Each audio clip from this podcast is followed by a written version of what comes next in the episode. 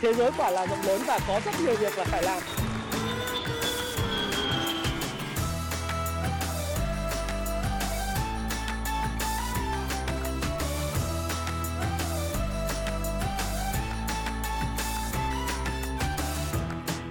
Hi, xin chào tất cả các bạn. Chào mừng các bạn đã quay trở lại với channel của Thái Phạm và 8 giờ tối ngày mùng 2 tháng 10 ngày hôm nay.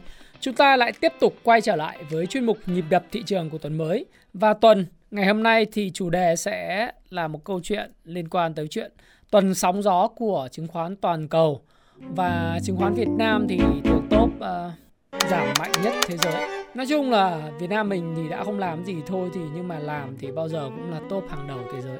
Ok. Đấy, nó là như thế. À, đầu video thì luôn luôn có một cái tuyên bố trách nhiệm Có lẽ là các bạn đã quen thuộc với tuyên bố trách nhiệm của tôi rồi Cho nên các bạn đọc trên màn hình tôi không cần phải lặp lại nữa Để tránh mất thời gian của độc giả và chúng ta cũng có thể đến thẳng với lại cái phần liên quan tin tức thế giới Thì chứng khoán Mỹ tuần vừa rồi thì các bạn thấy có một cái tuần khá là sóng gió Và tôi thì cũng kỳ vọng là có thể sẽ có một cái spring sớm, một cái hồi phục kỹ thuật ở trong ờ, cái biểu đồ nếu các bạn nhìn biểu đồ trên thị trường chứng khoán Mỹ ở đây là Dow Jones thì đây đồ thị thuần tuần đây các bạn ha. Đồ thị ngày đây. Đấy. Thì nếu ở đồ thị ngày thì các bạn thấy rằng là tuần vừa rồi thì chúng ta cũng thấy rằng à, cái khối lượng giao dịch của Dow Jones thì nó cũng có những cái sự sụt giảm nhất định. Tuy vậy thì ở cái vùng à, khu vực mà cố bán này này, cố bán xuống ở vùng à, sau khi mà có những đợt bán rất là mạnh của cái tuần trước đó thì cái tuần này khi mà chứng khoán giảm thì cái cái khối lượng nó cũng không có thể là không không phù hợp lắm thì tất nhiên à, chúng ta cũng cứ phải xem xét bởi vì à, nếu mà chúng ta nhìn biểu đồ tuần thì hiện tại Dow Jones đã mất 22,76% từ đỉnh.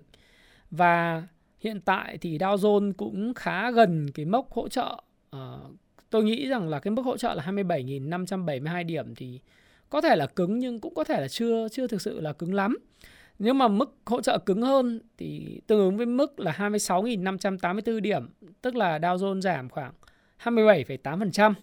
Và mức tiếp theo mà tôi nghĩ là siêu cứng đó là 25.390 điểm. Trừ khi có những cái gì mà nằm ngoài sự hiểu biết của tôi về chẳng hạn khủng hoảng kinh tế toàn cầu vân vân. Nhưng mà với những cái lộ trình à, dot plot, à, những cái dot plot của Fed về mặt tăng lãi suất cho đến đầu năm 2023 thì tôi nghĩ rằng là cái mức 25.390 điểm này của Dow Jones nó là cái mức nó siêu hời cho những người đầu tư dài hạn về cổ phiếu. À, tất nhiên Ờ, cái kỳ vọng ờ, về những cái cơn sóng ờ, chúng ta xem nào, nếu mà theo sóng Elliott, thì chúng ta cũng thấy là cái chân sóng giảm này chắc chắn là nó sẽ không giảm tuần tuột tiếp tục, mà nó sẽ có những cái sự hồi phục về mặt hồi phục kỹ thuật Đấy, bởi vì cái chân sóng này nó hình thành một cái chữ N khá là hoàn hảo. Nếu các bạn đọc cái cuốn Ichimoku Kinko Haio chart thì các bạn thấy là cái chữ N, sóng N tương đối hoàn hảo và cái khoảng cách đấy, chúng ta xem cái khoảng cách tương đối là hoàn hảo 16% tương ứng với 5.000 5.000 điểm đấy.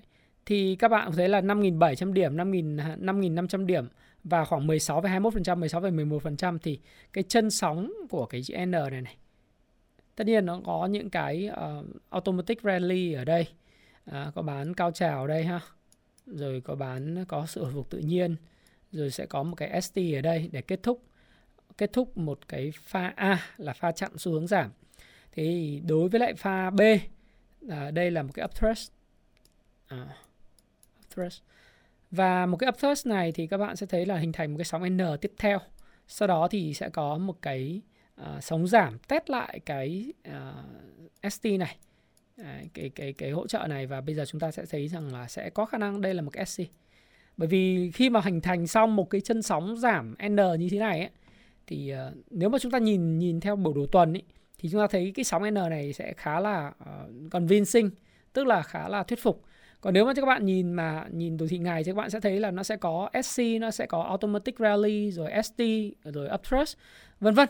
Uh, tất cả những cái thuật ngữ tôi chia sẻ với các bạn thì các bạn có thể đọc trong cái cuốn mà làm giàu bằng chứng khoán theo phương pháp và VSA chính gốc của Richard Wyckoff cái cuốn màu đen đen 1.0 cái cuốn 2.0 thì kết hợp với volume profile và Wayweir uh, uh, những cái uh, chỉ số khác như là VWAP thì các bạn có thể uh, đón đọc trong tháng 11 tới thì với những cái thông số và những cái thứ mà hiện nay đang diễn ra trên biểu đồ ngày thì trước mắt tôi nghĩ là trong ngắn hạn uh, thì uh, dĩ nhiên là chứng khoán Mỹ sẽ có những sự hồi phục theo ngày.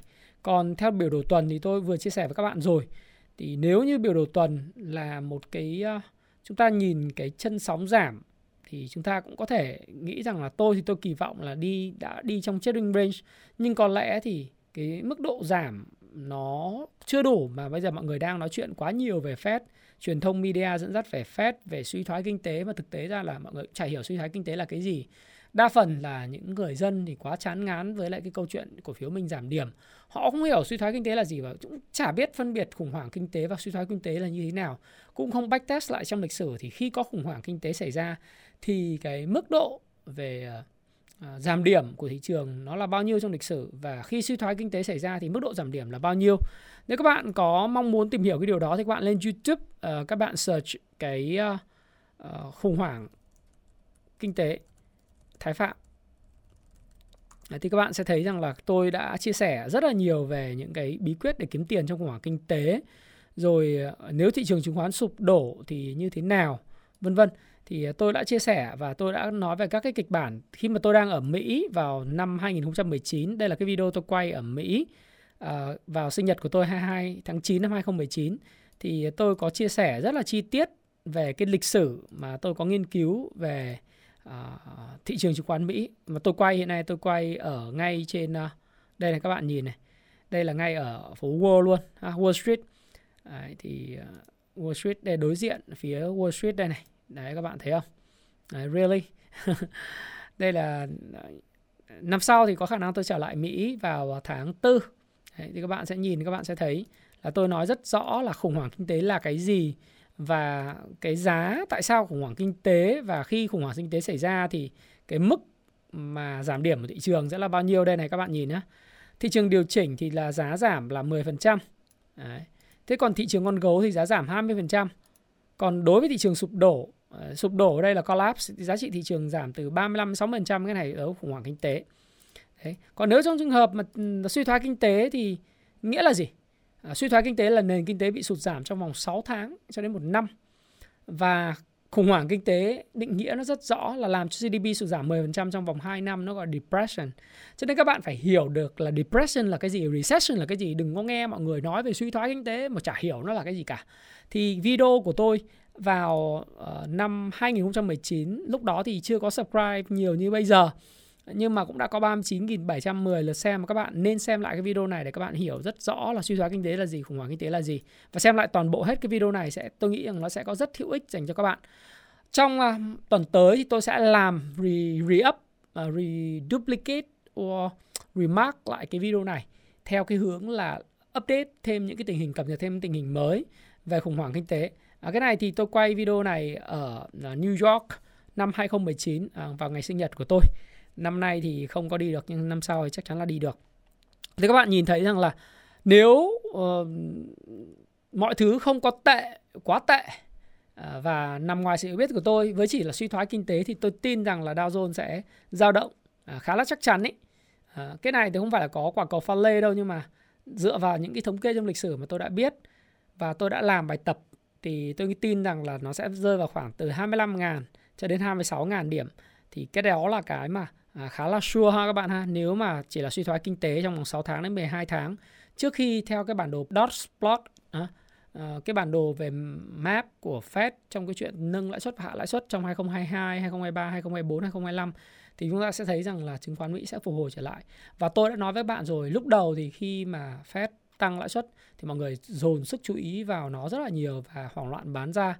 Thế nhưng mà khi Fed mà tăng lãi suất đến mức hòm hòm như hiện tại, tí xíu nữa tôi sẽ cập nhật bạn thì các bạn sẽ thấy rằng mọi người sẽ không để ý nó quá nhiều bởi vì nó là câu chuyện cô dâu 8 tuổi mà thôi.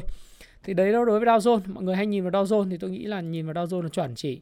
Còn uh, nhiều người thì lại thích nhìn vào S&P 500 thì S&P 500 đâu đó thì tôi nghĩ là uh, nó loanh quanh khoảng tầm cái đỉnh cũ 33.000 hoặc là 30 chứ không phải 33.000 mà 3 3.300 hoặc là 3.000 cũng là khá ok.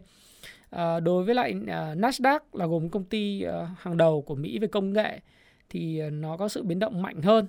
Để có thể là sẽ dao động khoảng 9.000 8.000 đấy nếu trong trường hợp mà thị trường xác định con gấu rất là mạnh. Đấy, con gấu rất là mạnh. Thế thì đấy là cái mà chúng ta có thể nhìn thấy ở trên thị trường chứng khoán Mỹ. Thế thì uh, uh, tôi thì tôi đã nói với mọi người rất là nhiều là hiện nay thế giới quá bản nhiều về theo dõi mọi thứ hành động của Fed với những cái số liệu công bố tuần mới thí dụ ừ, tôi thì tôi là quan tâm nhiều hơn đến câu chuyện về Nga sát nhập 4 tỉnh Ukraine à, bốn tỉnh màu hồng hồng trên bản đồ này này nó bao gồm là Lugansk, Donetsk, uh, Zapo ở đây là Zaporizhzhia, à, Kia rồi Kherson. Đấy. Thì bốn tỉnh này là bốn tỉnh mà Nga mới chiếm đóng được của Ukraine từ tháng 2 năm 2022 đến giờ. Cái vùng màu vàng vùng màu vàng đó là vùng mà Ukraine phản công lại. Đấy. Thì cái tin tức này tôi lấy từ VN Express. À, các bạn ha, các bạn có thể đọc cái bài báo này. Ông Putin à, thông báo sát nhập 4 tỉnh vào Ukraine. Và cái việc sát nhập này thì theo tôi nó là một trong những cái hành động mà Nga cũng cùn là bây giờ là Ukraine phản công và dùng tiêu thổ kháng chiến đánh trường kỳ giống như các cụ mình hồi xưa để đánh để chiếm lại lãnh thổ đấy thì Nga làm một cái kích hoạt một cái điều khoản đó là à, tôi tuyên bố sát nhập bốn cái tỉnh tôi mới chiếm à, với những bằng chứng lịch sử rằng là cái bốn tỉnh này thuộc về Nga và đây là một cái bước đi mà tôi nghĩ là cồn nhưng mà nó là một cái bước đi vì lợi ích trăm năm của người Nga. Tại sao lại vì lợi ích trăm năm của người Nga?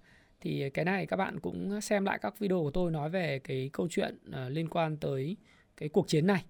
Thì các bạn nhìn thấy biển Azov và biển Đen à, cùng căn cứ quân sự ở Crimea, Crimea, Việt Nam mình hay gọi là Crimea. Đây là cái vùng mà Nga có thể tiến ra thế giới mà không bị đóng băng. Đấy, Nga có thể tiến ra thế giới bằng ba nơi ở phía Bắc Cực, ở phía đông ờ, cạnh Trung Quốc đúng không? Những cái chỗ đấy không thuận tiện lắm, rất xa, gần vùng Siberia.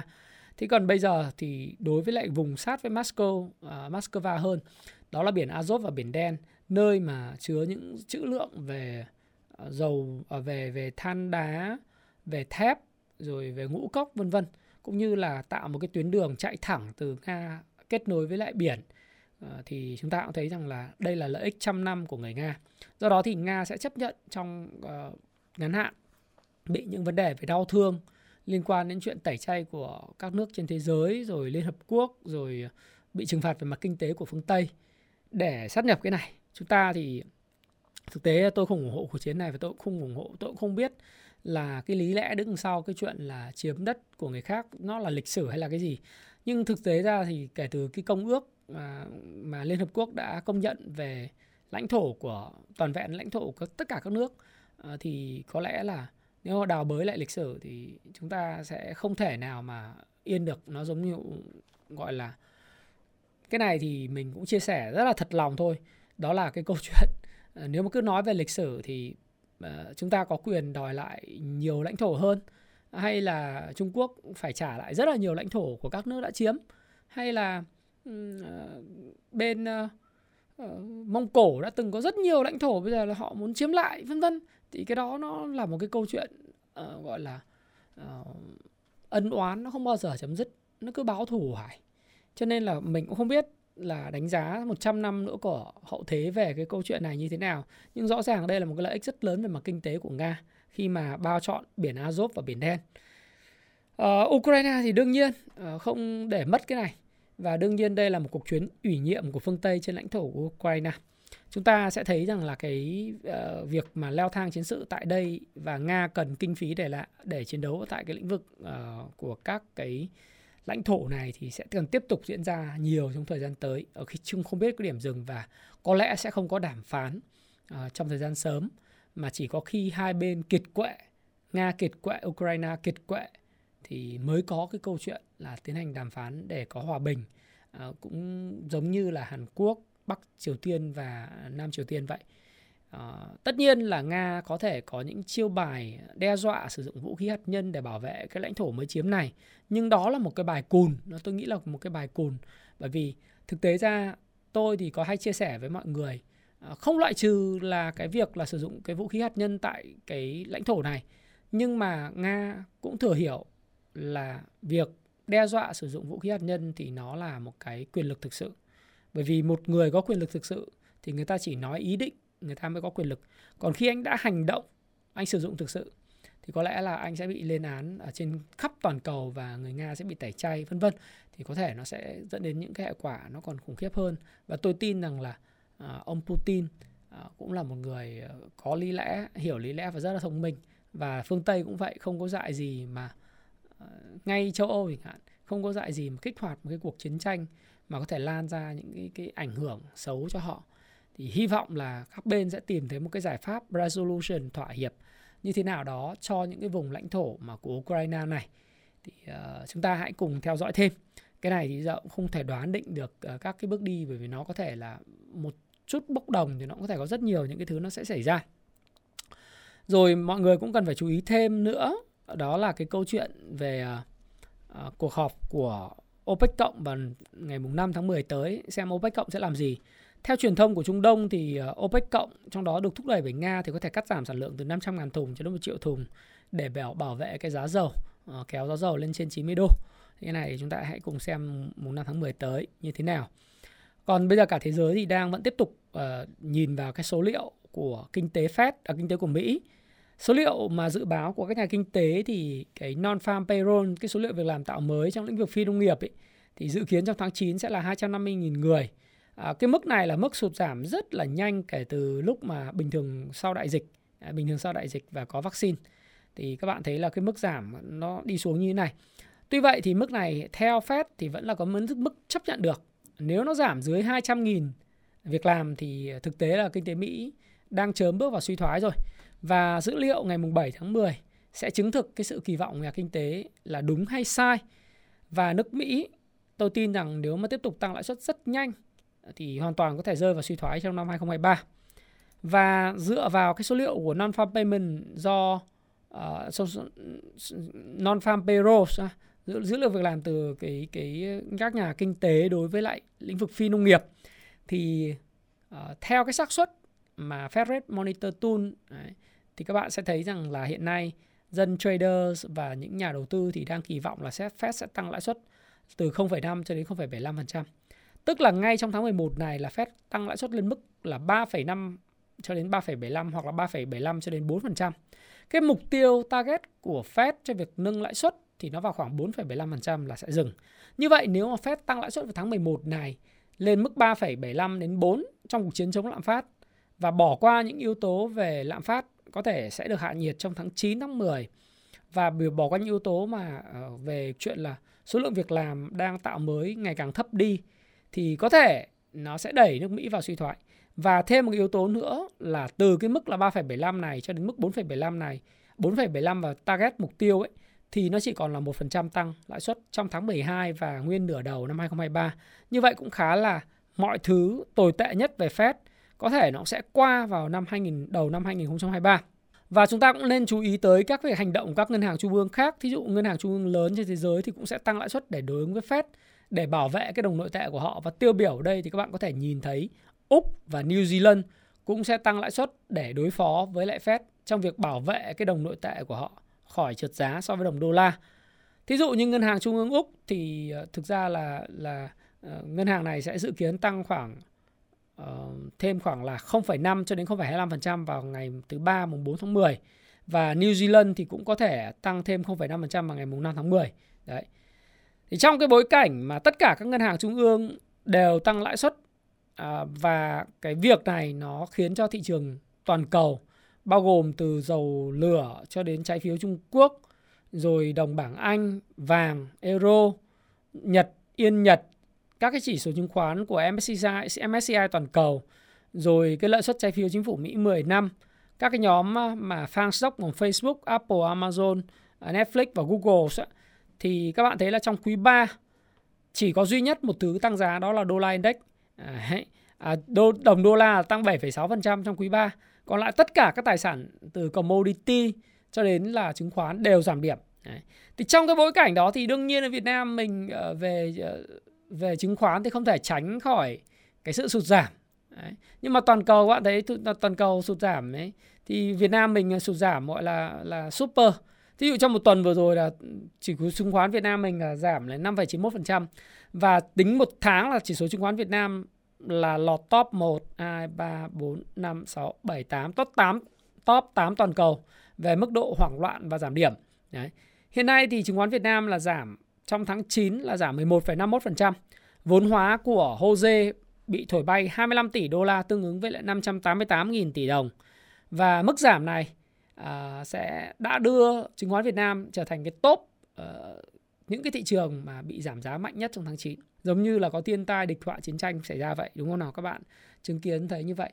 Thì tôi đã nói ngay từ đầu người Việt Nam mình đã không làm gì thì thôi, thường làm thì lúc nào cũng quá đà và lúc nào cũng phải là chơi top thế giới thì mới chịu đúng không? cũng phải chơi về như khủng hoảng Ukraine uh, của Nga, Hungary. Đấy.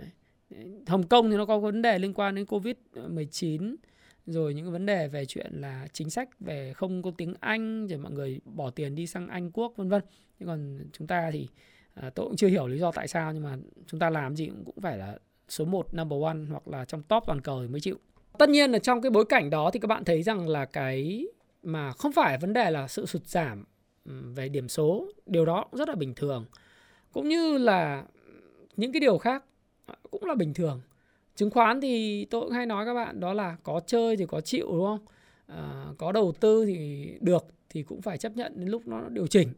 Tuy vậy cái vấn đề hiện tại của thị trường mà tôi nghĩ rằng nó là cái đè nặng về tâm lý đó là chính là cái vấn đề T 2,5 à, tại sao lại T 2,5 tôi thì tôi có điểm tin trên cộng đồng Happy Life đầu tư tài chính và thịnh vượng ở phía trên ấy, à, thì tôi đã nói rồi. Trong trường hợp mà thị trường nó ổn định và bình thường hoặc là thị trường mà giá lên thì cái chuyện T 2,5 nó không phải là vấn đề nó chưa bao giờ là vấn đề. Nhưng nên nhớ một điều là trong cái thị trường hoảng loạn VUCA như hiện tại thì cái này nó khuếch đại thêm. Cái T 2,5 nghĩa là gì? Hôm nay bạn mua chứng khoán ngày mai bạn chưa bán được ngày mốt sáng bạn chưa bán được thì chiều ngày mốt tức là từ 1 giờ chiều bạn bán bán được. Tại sao cái vấn đề nó lại khuếch đại thêm trầm trọng của việc giảm điểm? Là bởi vì như thế này. Người Việt Nam mình 80%, 85% người ở trên thị trường chứng khoán Việt Nam đều là cái người ngắn hạn, T cộng. Cái tổ chức thì chỉ chiếm là 20% hoặc 15% thôi. Những tổ chức thì tư duy của họ dài hạn. Cái cá nhân thì hay nói là tư duy dài hạn nhưng thực tế số lượng dài hạn trên thị trường không có nhiều. Nói dài hạn nhưng nhìn bằng điện hành động, nhìn chỉ điểm số mua bán. Những điều đấy đều đương nhiên đối với nhà đầu tư cá nhân điều đây đều đương nhiên không chỉ Việt Nam mà trên toàn thế giới. Nhưng mà đó là đặc điểm của những nhà đầu tư uh, nhỏ. Và số tiền ít. Họ có những cái cảm xúc như là sợ hãi rồi tham lam chi phối FOMO vân vân. Thế thì khi mà cái lượng cung mà ngắn hạn của mỗi một ngày nó được dồn vào đúng một cái buổi chiều thì bây giờ uh, vấn đề thị trường sẽ không có đủ lực để hấp thu cái lượng cung ngắn hạn đó.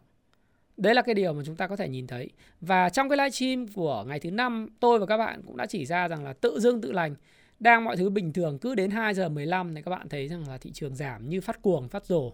Và bây giờ vấn đề nó không phải là vấn đề à, liên quan chuyện là thị trường à, thanh khoản giảm điểm hay như thế nào mà vấn đề là mọi người hay nói với nhau trên thị trường ấy. Cái này là phản ánh của các nhà đầu tư trên thị trường thôi nhỏ lẻ. Họ nói ờ thì bây giờ ờ, họ sẽ nói ê tụi bay 2 giờ 15 rồi.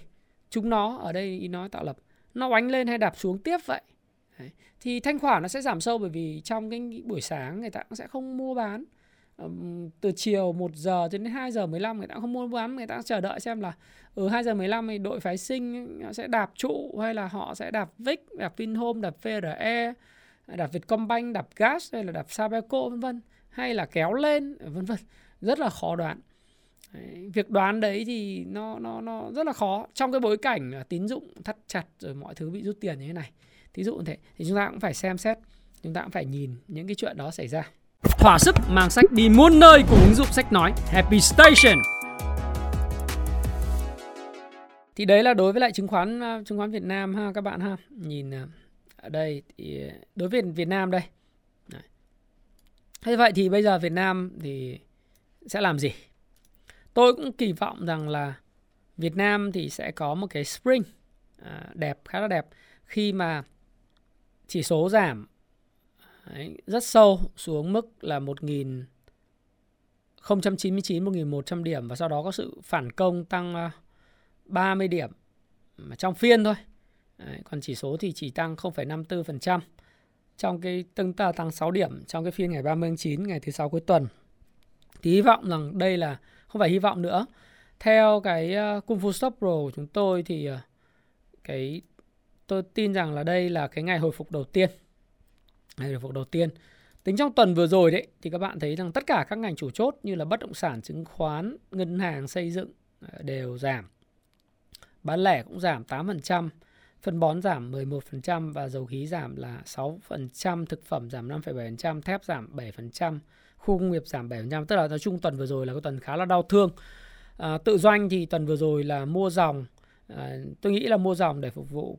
Nói chung là không biết là cái gì nhưng mà họ mua dòng đâu có khoảng tầm à, 5 hơn 500 tỷ.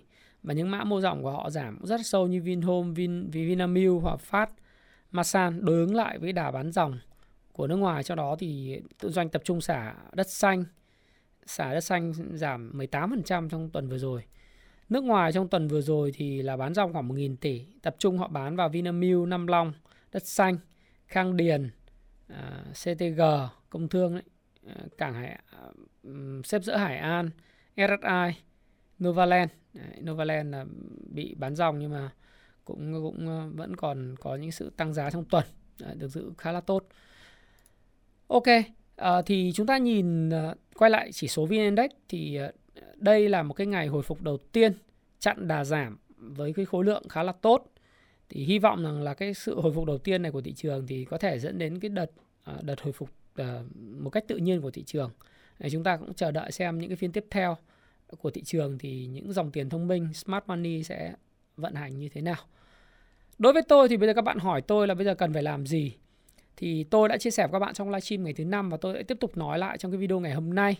Đó là thực sự là bây giờ quan trọng là thị trường sẽ rơi vào trường trường hợp là có hai uh, hai kiểu người. Thứ nhất là người cầm hàng và người cầm tiền. Người cầm tiền thì tôi nghĩ rằng là không ai ép buộc bạn uh, nếu bạn là nhỏ lẻ, bạn tư duy, bạn đầu tư nhanh thì tôi đã nói rồi. Đó là không ai ép buộc bạn phải chơi bất cứ một cái ván bài nào hoặc là bất cứ một cái trò chơi nào mà uh, bài xào ra nó không đẹp đúng không bạn làm một nhà đầu tư uh, ngắn kinh doanh ngắn thì trader mà. Trader là kinh doanh ngắn thôi. Uh, thì thường là kinh doanh ngắn thì bài đẹp thì chơi không bài đẹp không đẹp thì thôi thì ngồi ngoài. Nếu mà bài đẹp ở đây là gì? Theo nhật ký uh, theo nhật ký IBD của Kung Fu Shop Pro của chúng tôi ý, thì chúng tôi cũng nói rất rõ đó là hiện nay sức khỏe thị trường thì nó đã rơi vào cái trường trở trường hợp là sợ hãi tột độ rồi.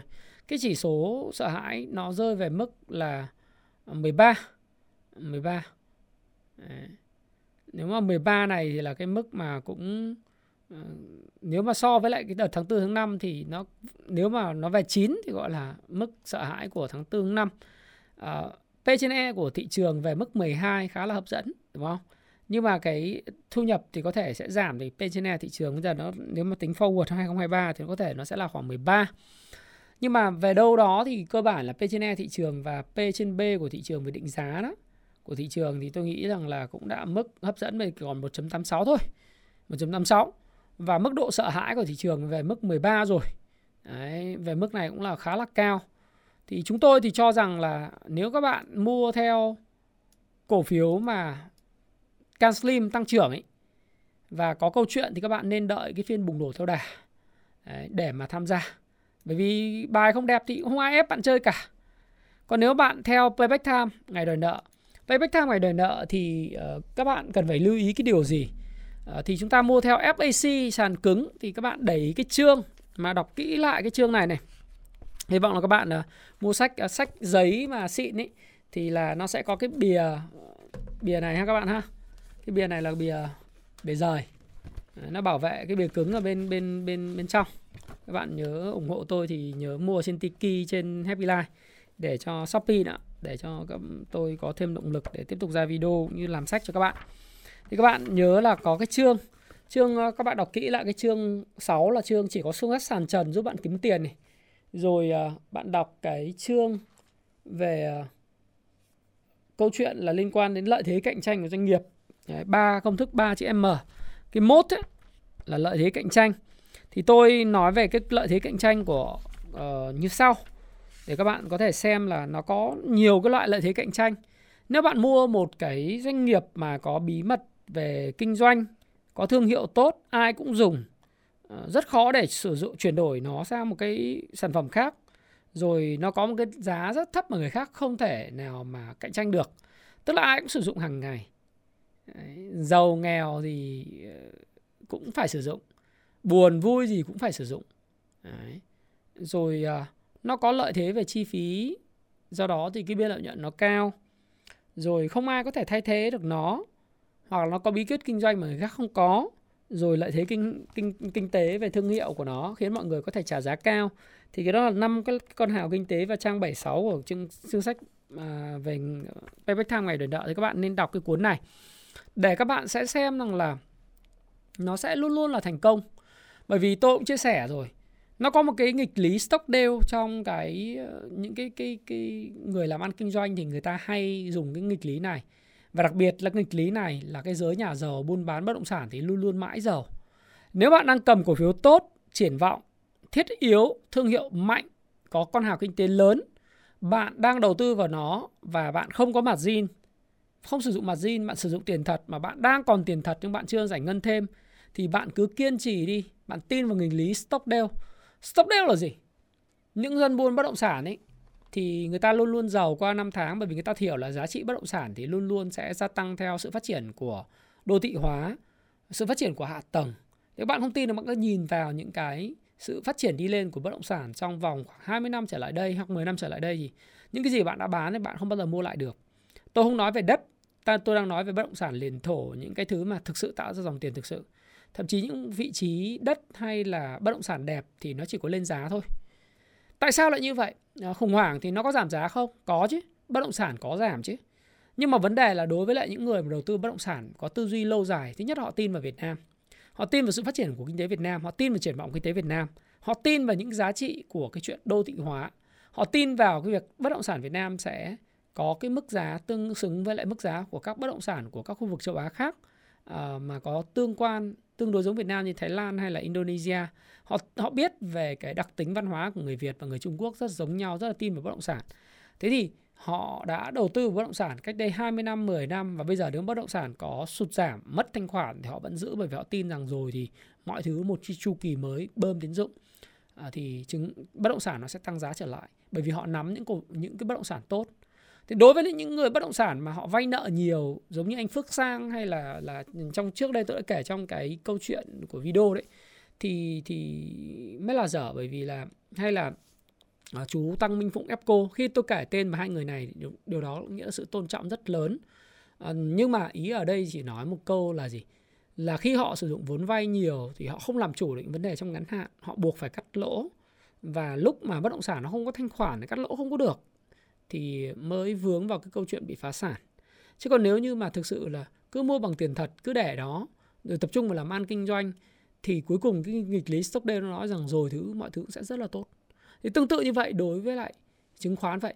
Nếu bạn cầm một cái cổ phiếu mà có cái sức mạnh kinh doanh thương hiệu con hào kinh tế tốt sản phẩm mà ai cũng phải phải sử dụng giá thì ngày càng rẻ đi. À, đúng không? Giá ngày càng rẻ đi nhưng mà vấn đề là bạn bán thì bạn lỗ đồng ý nhưng bạn không bán mà ngược lại à, nếu bạn chờ đợi hết năm 2022 cùng lắm Fed đâu có thể tăng lãi suất mãi rồi giúp họ ngừng tăng lãi suất và họ phải bơm tiền và cắt giảm lãi suất trở lại đúng không? Cái cái zoom tín dụng nó bị nới siết chặt thì rồi thì nó cũng phải nới lại. Thì bạn đợi những thời điểm mà thị trường xuống dưới đáy bạn mua thêm vào à, mọi người hoảng loạn thì bạn chưa bà chưa mua ngay mà cứ từ từ từ từ bạn cứ mua dần dần mua dần dần bạn tích chữ bạn để đó và bạn có cái tầm nhìn 2 năm 5 năm khi mà mọi thứ quay trở lại. Thì cái nghịch lý Stockdale nói rằng là mọi thứ sẽ sẽ tốt. Và nó cũng giống như bất động sản thôi. Doanh nghiệp làm ăn tốt, con hào kinh tế tốt. Và định giá rẻ, hấp dẫn, P trên B ở mức hấp dẫn, P trên E ở mức hấp dẫn. Không những trong hiện tại mà P trên B, P trên E trong tương lai bạn cũng cảm thấy nó rất là tốt thì chả có lý do gì bạn phải bán. Nếu bạn không dùng mặt zin, bạn không buộc ai phải force mặt zin, cô mặt zin, thì cứ để đó tôi cũng khuyên là những người bây giờ sử cầm những cổ phiếu như Hòa Phát hoặc Viết thì, thì cứ thôi đóng bảng ấy để đấy 10 năm nữa mở ra khi kiếm bộn tiền. Tôi nghĩ là như vậy. Đấy. Thì tôi mới nói là tại sao phải bán? Bán vì sợ. Đúng, đúng, đúng ý. Giá này nó có thể giảm thêm 30% không? Có chứ. Có thể giảm 20% không? Có chứ. Nhưng thay vì sợ mà nghĩ rằng là nếu bạn có tiền, nếu mà giảm thêm 30% bạn có mua hay không? Thì tôi nghĩ rằng đến thời điểm này, những người theo Payback Time, theo 4M, nên chờ đợi để có những cú mà kiếm được thêm thêm được số lượng cổ phiếu để tích trữ nó rồi tập trung vào cái công việc kinh doanh của mình công việc làm ăn của mình để mà tạo ra dòng tiền. Và đừng rơi vào trạng thái bị mất thanh khoản mất đi cái cash cash flow. Thế thôi. Còn nếu bạn cứ mang tâm lý ăn thua hơn đổ thị trường lướt lát vào thời điểm này rất là mệt. À, thứ nhất là bạn lướt lát thì thì nó có sóng đâu mà lướt. À, nếu bạn thích thì bạn sang phái sinh bạn sọt đi đúng không? Kiểu thế tôi thì tôi nghĩ như vậy. Còn những người đánh theo tăng trưởng thì tốt nhất là cứ đợi, bài đẹp thì đừng theo. Đợi theo canceling có bùng nổ theo đà thì theo. Còn ai đánh theo payback time thì đây là cơ hội làm giàu trong một năm năm tới. Thế thôi, thì ờ, tôi cũng tin rằng là thị trường thì nó không có gì giảm mãi. Và hy vọng rằng đây có một cái bán cao trào và sẽ có cái nỗ lực phục hồi đầu tiên. Ờ, thì chúng ta sẽ hy vọng rằng là, kỳ vọng là thị trường đã sẽ có những cái đợt hồi phục trong thời gian tới cùng với lại cái sự hồi phục và tự nhiên của ờ, Dow Jones và các cái chỉ số chứng khoán Mỹ. Nói chung là chẳng có gì giảm mãi. Nó hình thành với chân N khá là hoàn hảo. Tôi nghĩ là khá là hoàn hảo rồi. Đấy. Dow Jones thì hình thành cái cây chân N rất là hoàn hảo rồi. Thì nếu mà đã giảm từ bên này là 12, 16,2 đây 16% thì kiểu gì cũng phải có những cái sự phục hồi tự nhiên. Còn tất nhiên vùng đỡ và hỗ trợ của nó thì nằm ở đây à, và đó là chia sẻ của tôi trong hơn uh, gần 40 phút mà tôi chia sẻ trình bày các bạn. Hy vọng là những thông tin của tôi liên quan tình hình thế giới những cái cách nhìn của tôi về thị trường thì đã góp cho các bạn thêm các góc nhìn để các bạn có thể sáng suốt hơn khi ra quyết định. Dù bạn đang cầm tiền hay bạn đang cầm hàng à, thì lời đầu tiên tôi vẫn chia sẻ các bạn là hãy tin tưởng vào kinh tế Việt Nam hãy tin tưởng vào những cái thứ gì mà chúng ta đang xây dựng. À, có thể trong ngắn hạn nó sẽ có những cái rung lắc à, và tôi thích nhất cái câu nói trong cái cuốn mà tôi khuyên khuyên các bạn nên đọc. Một trong cuốn rất hay. Thực ra là nên đọc hai cuốn. Cái cuốn thứ nhất đó là cuốn nếu mà đã là đàn, đã là đàn ông thì phải đọc cái cuốn Gone with the Wind. Đấy, cuốn theo chiều gió. Red Butler bạn phải hiểu được những cái người tư bản Mỹ ờ, gập nó như thế nào. Đấy, cái tính cách xù xì và nó hay như nào và nàng Scarlett ra làm sao. Cái cuốn thứ hai là các bạn nên đọc cái cuốn suối nguồn ờ, của Ian Rand là hai cuốn rất là hay tiểu thuyết rất dày. Thì trong cái cuốn mà cuốn theo chiều gió à, nàng Scarlett có một câu rất hay mà tôi dành tặng các bạn trong video tối ngày hôm nay. Đấy là tomorrow is another day. Ngày mai là một ngày mới. À, trời không có sập đâu mặt trời vẫn mọc ở hướng đông. Ngày mai sẽ là một ngày mới. À, dù có thể chúng ta sẽ chứng kiến thấy là mọi thứ nó có thể sẽ nó nó không tốt trong tháng 10 nó cũng chả tốt trong tháng 11 và thậm chí là có thể cuối tháng 12 nó mới tốt hoặc là sang đầu 2023 mới ấm lên chẳng hạn. Có thể như vậy. Nhưng hai tháng rưỡi nó cũng chả là cái gì cả. Và tôi hy vọng rằng dù trong hai tháng rưỡi lúc bạn buồn chán nhất bạn vẫn ờ, đầu tư cho não bộ của mình.